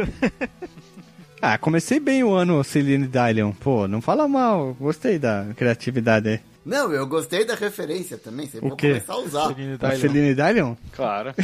Celine Dion, é. Vamos lá, vamos para o momento mais esperado do podcast, o momento mais estrogonófico e cabriocárico, que é o quê? O ala-ala das, das baianas, a comissão de frente, que é o famoso que a gente faz aqui no podcast, que é o phase a phase, stage a stage, round a round do Master of Darkness. Primeira fase, round 1 o Rio de Thames. É a primeira fase, serve como uma introdução do próprio jogo que tu estás o que estás a jogar. Ela é uma fase simples, relativamente simples, tem aquele sistema de pular, tu vai aprender a pular no jogo, tu vai aprender a fazer o movimento de, de subir escada, descer escada, e é tudo muito simples, né? Não tem muitas complicações nessa parte aqui do jogo. Ou você tiver alguma dificuldade, já que ele tem aquela sistemática de X telas e tu passa elas. Que são sempre três. Cada fase, na verdade, era dividida em três, em três áreas, como disse o Guilherme, com exceção uhum. da última, né? Mas assim, são sempre duas fases e no final da terceira você acaba enfrentando o chefão. É como o Sonic, né? Essa é. do, do Tamisa. É, bem parecido com, com, com o Sonic pro Mega. No, no, no, no Rio Tamisa, acho que só o único diferencial aí é um pouco da ambientação, que para mim acho que de todas elas acaba sendo a ambientação um pouco mais detalhada e assim mais bem feitinha, sabe? Ele consegue trazer muito bem a dimensão. Você se sente meio que em Londres, assim, escuro, é, até é, a parte do barquinho ali que você tá no, no Rio Thames, eu acho bem, bem bacana e acho que foi onde eles tiveram um pouco mais de carinho na ambientação, é essa primeira parte, primeira área do jogo. Eu sinto o espírito da Revolução Industrial. Meu chapéu, hein? Vamos começar na parte política. É, é bom ter um doutor no podcast, né? É outro nível, né? É outro nível. Sim. e, e o chefe da fase é o Jack, o estripador, como a gente disse. Acho que foi o Guilherme que comentou um pouco mais cedo no cast. O chefe, o primeiro chefe é o Jack, o estripador. É uma batalha bem facinha, né? Sim, bem sim. Bem de boa. Ah, só um detalhe. É, a terceiro, o terceiro estágio não é assim tu termina o primeiro estágio, segundo estágio e o terceiro já é direto o chefe. No caso da primeira fase, tu tem uma sequência de, de telas a ser seguidas, né? Tu vai para tu vai para direita, desce escada, pula lá os buraquinhos, sobe escada, sobe escada. Uhum. Aí aí tu chega no chefe que tem um sistema de batalhas onde que ele vem vindo pulando que nem uma perereca louca e simplesmente tu espera ele parar e tu bate ou joga bomba, joga tua tua arma secundária. É uma batalha super fácil. A fase em si ela é mais chata por causa dos morcegos, dos inimigos, do que o próprio chefe, se for analisar nesse quesito de dificuldade. A primeira, o primeiro round, tá? Sim. O chefe não tem muito esse lance de estratégia. Se você for para cima dele e tiver os dois com a vida com a vida cheia, é só você ficar batendo que você bate mais rápido do que ele, você vai acabar vencendo antes dele te derrotar. É. Então, é Dá para matar sem tomar dano de boaça contra o Jack Estripadeiro ali. Super de boa. Estrupador. O Jack Estripador dá, dá pra de boa. No round 2, nós estamos uh, num, num cenário bonito, que é o cenário da caverna maluca, cheio de detalhes. E é aqui que vem aquele detalhe na quarta tela que tu cai, né? Literalmente tu cai e de repente vem uma sequência grande de inimigos que tu tem que ficar batendo, que é aquelas mulheres loucas de branco lá, que é um sistema de tipo de arena, vamos dizer assim, que ela, tu tem que matar X delas até que acontece o quê? Que daí a parte de baixo do cenário é habilitada e tu pode descer. Eu achei legal esse sistema de arena do jogo, que é usada mais pra frente também. É, aqui se tu não tiver com uma arma boa, tu pode tomar um sufocozinho, assim. Mas o DJ, tu falou aí, se não tiver com uma arma boa, que vai que, tomar o quê? O que eu falei? Sufoco? Não. Sufocozinho. Sufocozinho. Vai ter que tomar um sufocozinho, né? Eu tinha um professor que falava assim, vamos fazer uma coisa bem basicozinha hoje aí. Os alunos... Adoro, O que, que né? foi, gurizada? O que, que foi? É só uma coisa bem basicozinha. Eu não tinha entendido que a gente se ria que nem os malucos, né? E, nessa parte aí, se tu tiver com o sabre, mesmo ele tendo um alcance bom, às vezes, na porque tu tem que dar duas porradas na, nas mulheres, né? Tem que dar duas porradas na, nas mulheres, né? Tem que dar duas porradas na, nas mulheres, né? Para matar com sabre. Se pô, você ficar isolado ia ficar complicado, né? Dar, duas porradas na mulher. Uh, mas. Lê Maria é, da Penha aí, ó. É. Mas é mulher de cera, né, cara? Não é, não é de verdade. Ah, é verdade. É, depois que tu dá a primeira porrada com o sabre, antes de tu dar a segunda, às vezes elas é, saem, porque quando tu, tu, dá uma porrada, o inimigo ele fica parado, né? Tem essa, esse negócio. Só que ele sai desse estado de parada, às vezes, antes de tu conseguir dar a segunda batida. Se tu dá com a faconeta, você fudeu. Ah, não. Pff, você tá com a faquinha aí, já era. Aí no round do, no estágio 2 do round 2, nós temos já um, um digamos, um pegadinho do malandro, quando tu, tu subir a primeira lance de escada, se for tudo pra direita, se tu cair no, no buraco, tu, tu morre, mas daí tu tem que ir toda pra esquerda. Ele tem uma, uma pegadinha ba bacana até, legal ali no, no, no, jogo ali. O estágio 3 do round 2 é grande pra caramba pra até chegar, chegar ao chefe, não é tão simples assim, né? É a Carrie a estranha que invoca o, o, a cabeçorra lá, gigante, que fica andando pra lá e pra cá e ela fica girando. E aqui nós estamos no estágio 3, ou melhor, round 3 do estágio 1, que tem uma brincadeira bem legal também, que é nessa aqui.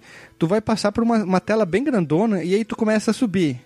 Aí quando tu chega lá na parte de cima tem uma opção bem maluca, que tu pode ou simplesmente quebrar uma parede ou de fazer derrubar uma peça e cair entre o meio das, das próprias das escadas da lado, do lado direito ou ir descendo. Eu não consegui descer porque simplesmente aquelas plataformas me jogam para cima, eu não conseguia descer.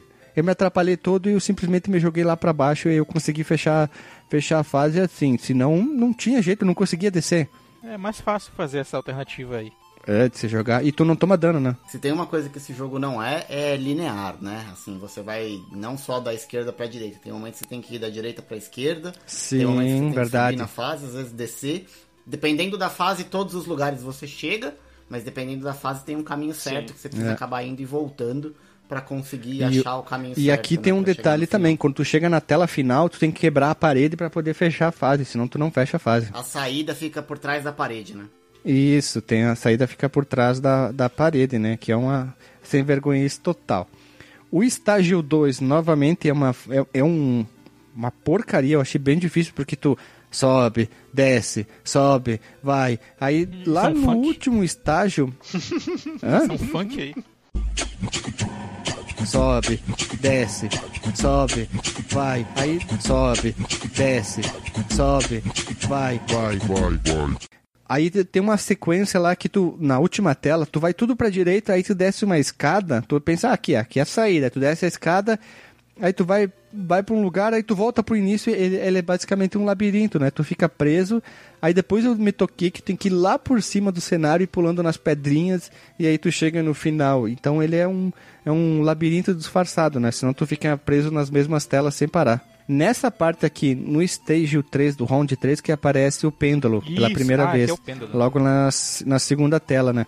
Que tu passa a tela, que é cheio de espinho, aí tem o pêndulo, que ele fica de um lado pro outro, tu, tu usa ele para ir lá para cima, numa plataforma, e tu consegue subir e atravessar o cenário. Depois tu pega o pêndulo mais uma vez e tu pega pela terceira vez um pouquinho antes de chegar no, no chefe, que aí sim é o cara que fica se teletransportando para lá e pra cá. É, ele, é, a batalha é lá no, no alto do relógio. Eu só tenho uma dúvida se o chefe que aparece na terceira. É o tio da capa. é, nesse do relógio é o mesmo que a gente vê na, na- no da quarta fase. Ele escapa no final dessa, dessa luta. É, Ele fala, ah, você derrotou, derrotou os meus lacaios, mas nós nos veremos novamente, sei lá, uma coisa assim. Aí ele aparece de novo. Uhum. Uhum, é, é é, É, então é o mesmo cara, né? Só tá com uma roupa um pouco mais é o roxinha. Conde. É, Conde... Terra Nova.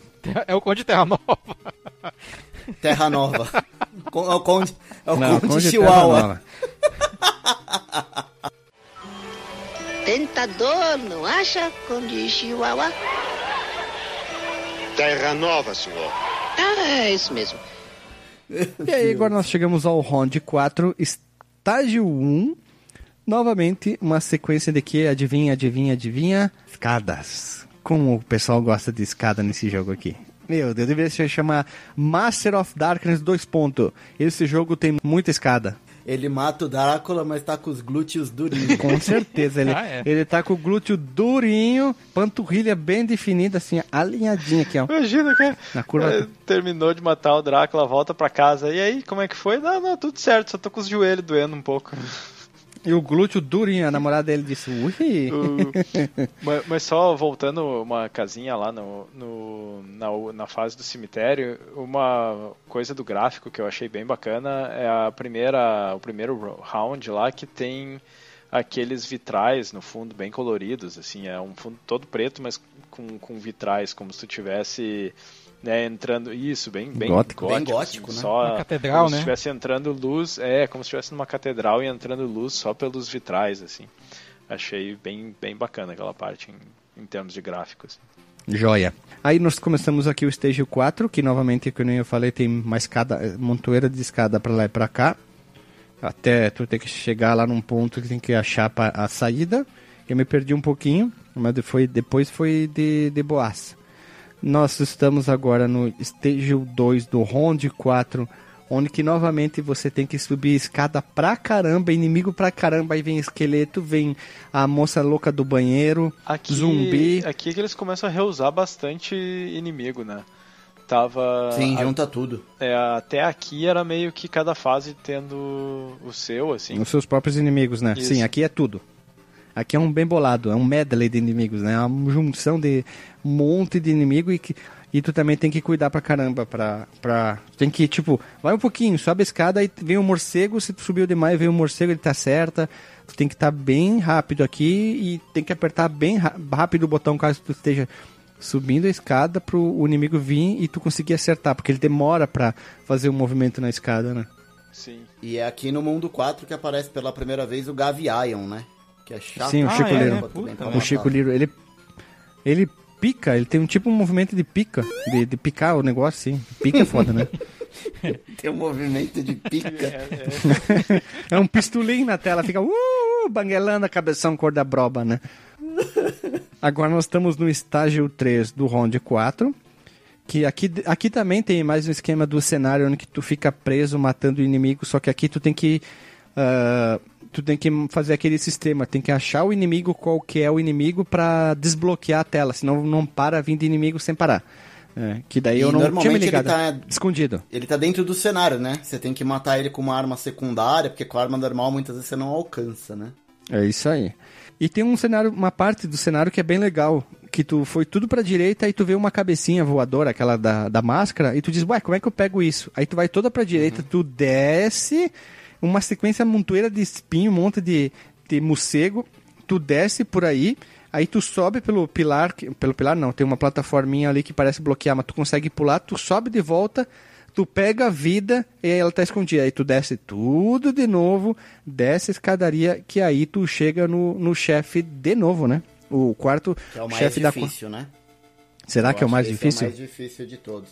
Que ele vira Por quê? bolinhas de gude e é difícil de escapar, né? Sim. O Conde Chihuahua, Terra Nova. O Conde Terra Nova fica voando, né? E, e aqui acho que talvez eles tenham perdido uma, uma baita oportunidade, né? Porque esse lance de laboratório e tal, eu, eu tava esperando enfrentar o Frankenstein aqui. Ou eles não conseguiram licença. Ou- É, deve ser. Ou um Doutor Maluco podia Mas, ter gente, botado. não tem licença pra Frankenstein, eu não. acho. Isso aí é, já deve ser domínio público, não? Se o autor morreu há mais de sei, 70 anos, sim. Ah, Mary Shelley, Então tem que ser é- 70. Faz bastante tempo já. Ah, mas tu podia ter cri- criado outro, um cientista maluco, tu jogando umas coisas doidas em cima também, se for o caso. Sim. Sim. Mas é, é- ele é legal, né? Porque ele, ele fica ali. Não, eu confundi, me atrapalhei os chefes. Na, ter- na terceira fase é aquele cara que ele fica girando na torre do relógio. E nessa aqui é o cara que desaparece, vira umas Isso, bolinhas que vão pra lá. pra- gude. É, eu troquei os chefes. Aí ele vai pra cá, vai pra lá, vai em cima, vai embaixo. É isso aí. E o de anterior é o cara que usa a roupa que parece dos incríveis, assim, um colã vermelho, que ele fica girando pra lá e pra cá. É Isso aí. Eu me atrapalhei nos chefes aí. E por fim, nós chegamos no round 5, estágio 1, que é o único, que aqui é um labirinto.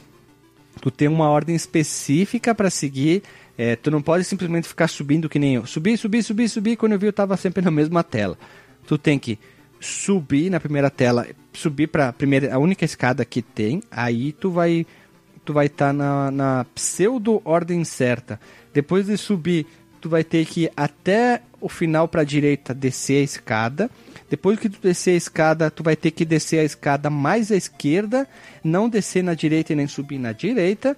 E depois tu vai ter que tu vai sair num cenário que tu vai ter que descer num buraco lá no fundo no canto esquerdo, tu sai bem na direita, tu desce bem à Tem que esquerda. quebrar o bloco pra poder achar. Pra poder achar o. Isso, Sim. são dois blocos. Sim. Tu tem que... Isso, tu quebra os dois bloquinhos, tu desce, aí tu cai. Se tu continuar caindo, tu vai pra tela anterior, mas na tela anterior de Caindo cima, né? eternamente. Mas tu pode cair e ir pra direita.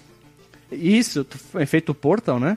E aí depois tu chega no nosso chefe, que o primeiro chefe é aquele cara que a gente já tinha enfrentado, que ele fica voando e tem umas plataformas que ficam caindo e umas estacas que ficam subindo, tu simplesmente É o- tem que atacar ele, é o né? Conde Terra Nova de novo. É o Conde Terra, É, o bem de boaça, né? É fácil, mas assim, a fase em si é difícil. É, esse lance de achar caminho e tal, eu confesso que eu dei uma olhada no YouTube pra ver por onde que chegava. É, é que senão o tempo acaba, né? É meio Wonder Boy, meio, meio É, Turma da sim. Mônica, sabe? Da última fase tam- também. Senão o tempo acaba e tu te fode bonito no jogo, porque que acontece? Acaba o tempo, tu morre. Então é mais fácil Sim. dar uma, uma roubadinha. A gente vai deixar no, no link no Porsche um negocinho que eu consegui e achei, deu uma melhorada. É um como se fosse um tutorialzinho, um tutorialzinho para poder fazer o caminho certo aqui da última fase aqui e tá dá tudo certo. Eu odeio labirinto, cara, em, em jogo. É sempre que vem alguma coisa que é labirinto, eu olho e digo, puta que pariu. Eu, já, eu, eu nem tento, eu já vou direto olhar o walkthrough, assim, porque eu odeio, porque fica vindo. Também não gosto, Ah, não. Eu consegui re- resolver sozinho, assim, por incrível que pareça, porque eu percebi que tinha uma escada ali que, que ela tava numa, numa parte mais difícil de acessar, que tinha muito daqueles carinhas, parece um mago, né, que fica disparando um raio na tua direção. Eu falei, ih, ele tem alguma coisa. O cara da Ku Klux Klan, o cara da Ku Klux Klan que fica com a espada, Não, né? cara, que é, é tipo um, um anãozinho lutador de Kendo, assim, com aquela. que Parece estar com aquela máscara, assim, de. Os caras ficam É, treinando. sim, mas é uma máscara tipo do Ku Klux Klan, né? Só que ela não é branca, ela é roxa, né? Uhum. Azul. Azul. E aí, enfim, nós temos a batalha com o Drácula. Ele aparece grandão, aí ele vira vários. Quando ele vira vários, ele vai indo da direita pra esquerda, tu semente pula, foda-se se tomar dano ou não, tu joga a estaca ou o dente, aí ele vai tomando dano. É, um- uma coisa que, que eu não entendi ali. A batalha é com o Drácula ou é de novo com o Conde Fulaninho que aí ele chama o poder do, do É, Drácula? é o Terra Nova e aí ele chama o Drácula. Sim. É, o Terra Nova é a primeira fase do boss, digamos assim, depois é o Drácula mesmo. Uhum. Isso, e ele é grande pra caramba. E eles Sim. usaram aquele sistema de tirar o background e usar o sprite de fundo pra usar o Drácula, porque ele é grande pra caramba o sprite dele, quando ele fica com vários multiplicados. e depois ele vem, usa o mesmo sistema de Castlevania Drácula X. Ele abre a capa e sai um, um, um, alguma coisa na tua direção, né? Daí tu só pula e acerta ele. Acertei ele duas vezes aí eu matei ele e acabou o jogo. Ah, vale dizer que com o, o entre a outra fase e essa aqui, né, quando tu matou o último chefe, o cara chamou lá o poder do Drácula e aí tu apagou, né? E aí ele te levou pra Transilvânia. Então tu saiu Ah, de- até agora tu tava em Londres e, e agora ele te chamou lá pra Transilvânia.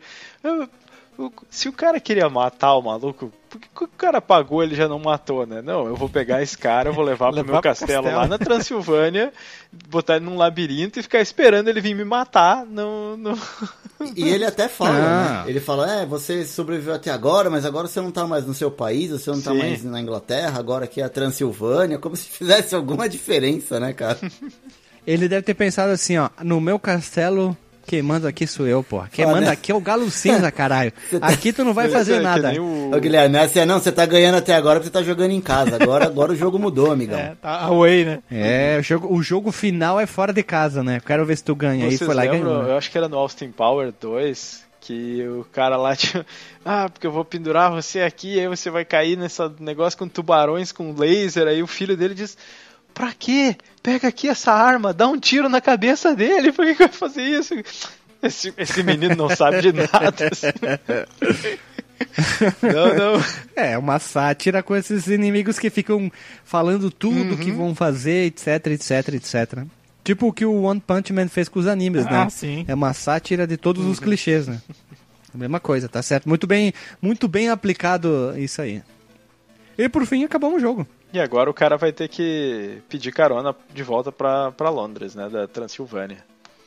Ah, é, que tá nada, com o tanto de escada que Ah. ele subiu, ele tá preparado pra voltar caminhando, rapaz. É verdade, né? É, isso aí, volta fazendo Ele um vai fazer que copper. nem o tal Pai Pai, né? Ele vai arremessar um.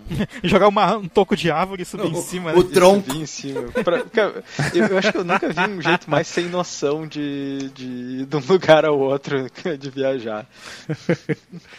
É, mas é bem prático, tu não gasta nada, simplesmente tu pega um tronco de árvore, joga mais forte que tu pode, pula pôr em em cima, né? do tronco e vai de braço cruzado, né? Eu confesso que o tal, tal Pai Pai é um vilão que me assustava quando eu era criança. Era muito. Também com esse nome, tal Pai Pai, né? Porra, ele Puta derrotou pariu, o cara né? com a língua. É, ele matou o general com a língua, não cara. tinha, não tinha essa parada, hein? O que eu sempre achei bacana é a física do negócio, né? Se ele, se ele pula numa velocidade que é o suficiente pra ele chegar no tronco, ele não precisava do tronco, né? Simplesmente é, ele, ele ia chegar no mesmo lugar que ele mandou o tronco. Mas Não, aí não, não tem tem graça, graça. né? Tu vai chegar voando e se tu chegar em cima de um tronco é muito mais esti estileira, né? Sim, sim. E, e chegamos ao fim do nosso, nosso podcast, desse incrível jogaço aqui. Não é o fim do podcast, é o fim do bloco. Nós vamos rodar a vinheta e vamos pro disclaimer satânico. O- Só antes de, de rodar a vinheta aqui, é mil, 1.500 milhas de, da Transilvânia até Londres. Então vai ser, vai ser uma pernadinha, hein? Ah, mas ele não precisa ir no mesmo dia. Ele pode dividir a viagem em dois dias. Claro. Se for, se for subindo escada, tá tudo bem, né? Aí tá, tá treinado. Ah, ele pode simplesmente pegar uma corda, amarrar na bala da estiopa dele, dar um tiro e ir voando com a bala, que nem a Mulher Maravilha fez no segundo filme ali, né? Deus. Nossa, e ele sai voando. Parece bom, hein? Parece bom. Fiquei com vontade de ver Não, agora. o filme é uma... Ô, filme é uma porcaria, filme é uma porcaria, mas tudo bem, é só uma piada ruim. Agora sim vamos rodar a vinheta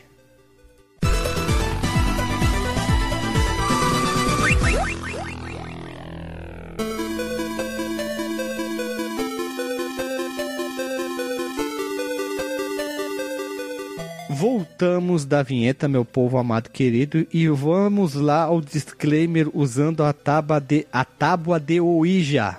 Então, Dr. Marcos Mello, teu disclaimer. Confesso, confesso que eu ainda tô pensando aqui na, na física de Dragon Ball, cara. Como é que as coisas não fazem sentido. tá o pai pai de novo. O Master of Darkness, cara, como eu mencionei na quando eu contei minha experiência com o jogo, é um jogo que certamente vai entrar aí pra minha lista de top do, do Master System, que é um jogo muito bom. Eu recomendo aí para as pessoas que não conhecem o jogo. Pra quem é fã de Castlevania, pra quem quer descobrir coisas novas pro Master System, né? Quem não jogou, né, e quer descobrir coisas diferentes pro Master System, vale a pena certamente. E é bom estar de volta também, né? Faz um tempinho que eu não gravava com vocês e, e é isso aí.